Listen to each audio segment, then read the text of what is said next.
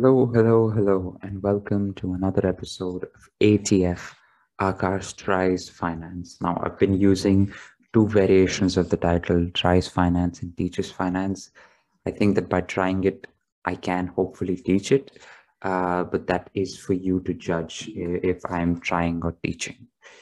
In this episode series, we continue with the book The Psychology of Money by Morgan Housel. Um, and in this episode, we discuss chapter number nine Wealth is what you don't see. Spending money to show people how much money you have is the fastest way to have less money. And in this chapter, he brings about the very important differentiation between being rich and being wealthy. What does it mean? How can we identify it? And more importantly, which one should we aspire to be? He opens by saying, Money has many ironies. Here's an important one wealth is what you don't see. Someone driving a hundred thousand dollar car may might be wealthy, but the only data point you have about their wealth is that they have a hundred thousand dollars less than they did before they bought the car. That's all you know about them. In order to buy any possession, whether it's a car, a house, a watch, a diamond ring, etc. You need to give away part of your wealth, part of the money you have, part of the assets that you own, and use it to buy something that is not necessarily an asset.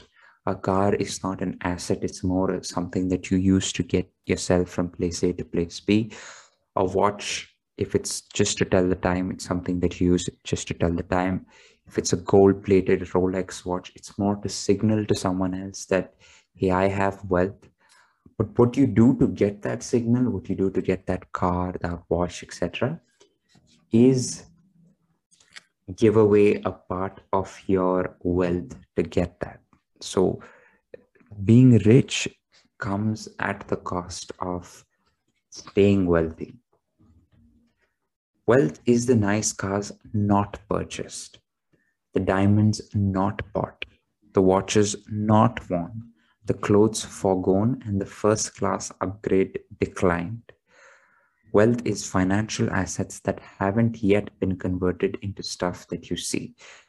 So, in this case, cars, watches, first class upgrades are not wealth, but wealth is something that A, you own, B, you don't necessarily use, but you keep it in the back burner, and something that compounds for you over time. That can be um, equity that you bought at a company via a fund, um, crypto that you bought uh, again on an exchange.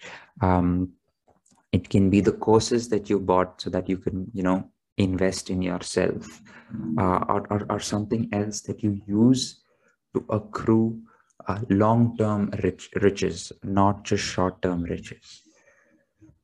Singer Rihanna nearly went bankrupt after overspending and sued her financial advisor. The advisor responded, This is quite funny. Quote, Was it really necessary to tell her that if you spend money on things, you will end up with the things and not the money? The answer is yes. People need to be told that. When most people say that they want to be a millionaire, what they what they actually mean is quote I'd like to spend a million dollars. I don't like to save a million dollars. If someone wants to be a millionaire or in the Indian terms, a crorepati, they don't want or they don't aspire to have one crore in the bank account or in, in assets that earn them some amount of income or assets that grow over time. They want to be able to have one crore, spend 20 lakhs on a car, 10 lakhs on, on a watch, and 70 lakhs on a house that's that's what they want with being a quote unquote crorepati or millionaire. The only way to be wealthy, he says, is to not spend the money that you do have. It's not just the only way to accumulate wealth, it's the very definition of wealth. Now, let's look at the difference um, between being rich and being uh, wealthy and, and, and where do we actually see it. Rich is current income, it's static. Someone driving a $100,000 car is almost certainly rich Because even if they purchase the car with a debt, you need a certain level of income to afford the monthly payment. That means the monthly debt payment. Same with those who live in big homes. It's not hard to spot rich people. They often go out of their way to make themselves known. But wealth is hidden, and more importantly, it's dynamic. It changes over time. It's income not spent. Wealth is an option not yet taken to buy something later. Its value lies in offering you options, flexibility, and growth to one day purchase more stuff than you could right now. The problem for us is that it's easy to find rich role models because you see them. In fact, as you said earlier, they go out of their way to make themselves known. It's harder, but it's more important to find wealthy ones because their, their definition of success is more hidden. You don't flaunt your wealth, you flaunt your riches. There are, of course, wealthy people who also spend a lot of money on stuff. But even in those cases, what we see is their richness, not their wealth. We see the cars they choose to buy and perhaps the school they choose to send their kids to. We don't see the savings, retirement accounts, or investment portfolios. We see the homes they bought, not the homes they could have bought with the wealth they already had. The danger here is that most people deep down want to be wealthy.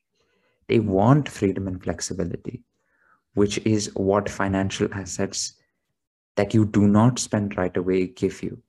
But it's so ingrained in us through culture, through entertainment, through the media, that if you have money, you ought to spend it and you ought to show people that you spend it. And you don't need to have restraint.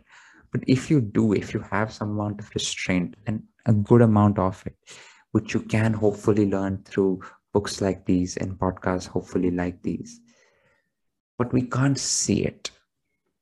And therefore, if you can't see anything, it's hard to learn. Now, he gives the example of not being able to see the brilliant uh, uh, pieces of literature, pieces of art that artists have written from from from back in the day. If we never really saw it, we can't really say that art like that is possible. And similar to wealth, we don't necessarily see it. We we or even if we see it, we see it in a number like, oh, Warren Buffett's net worth is you know several hundred billion dollars. That's just a statement and, and, and, a fact in the air. It can't be quantified in the number of in something that is understandable to us. Yes we can sort of take that and convert it into our local currency and see oh that's a lot of money but he doesn't show it. He simply he wears a simple suit. He, he lives in a simple town. He doesn't sort of you know hang out with the uppity uppity crowd. But that's not as easily visible or understandable as someone whom we see on a daily basis drive a fancy car or wear a fancy watch or live in a fancy house. That is something we immediately see and uh, and sort of think that that's what i want but that is richness that is not wealth the world he says is filled with people who look modest but are actually wealthy and people who look rich who live at the, razor, at the razor's edge of insolvency. Keep this in mind when quickly judging others' success and setting your own goals. And this is the key differentiation between wealth and richness. What do you think you should look out for? That's a question you can answer. That is it from this episode of the ATF podcast. If there's any way I can improve, do let me know and also do check out my twitter which is an extension of this podcast and i try to give some valuable advice but more importantly look for even more valuable advice the link to that is in the description thank you for listening i will see you next time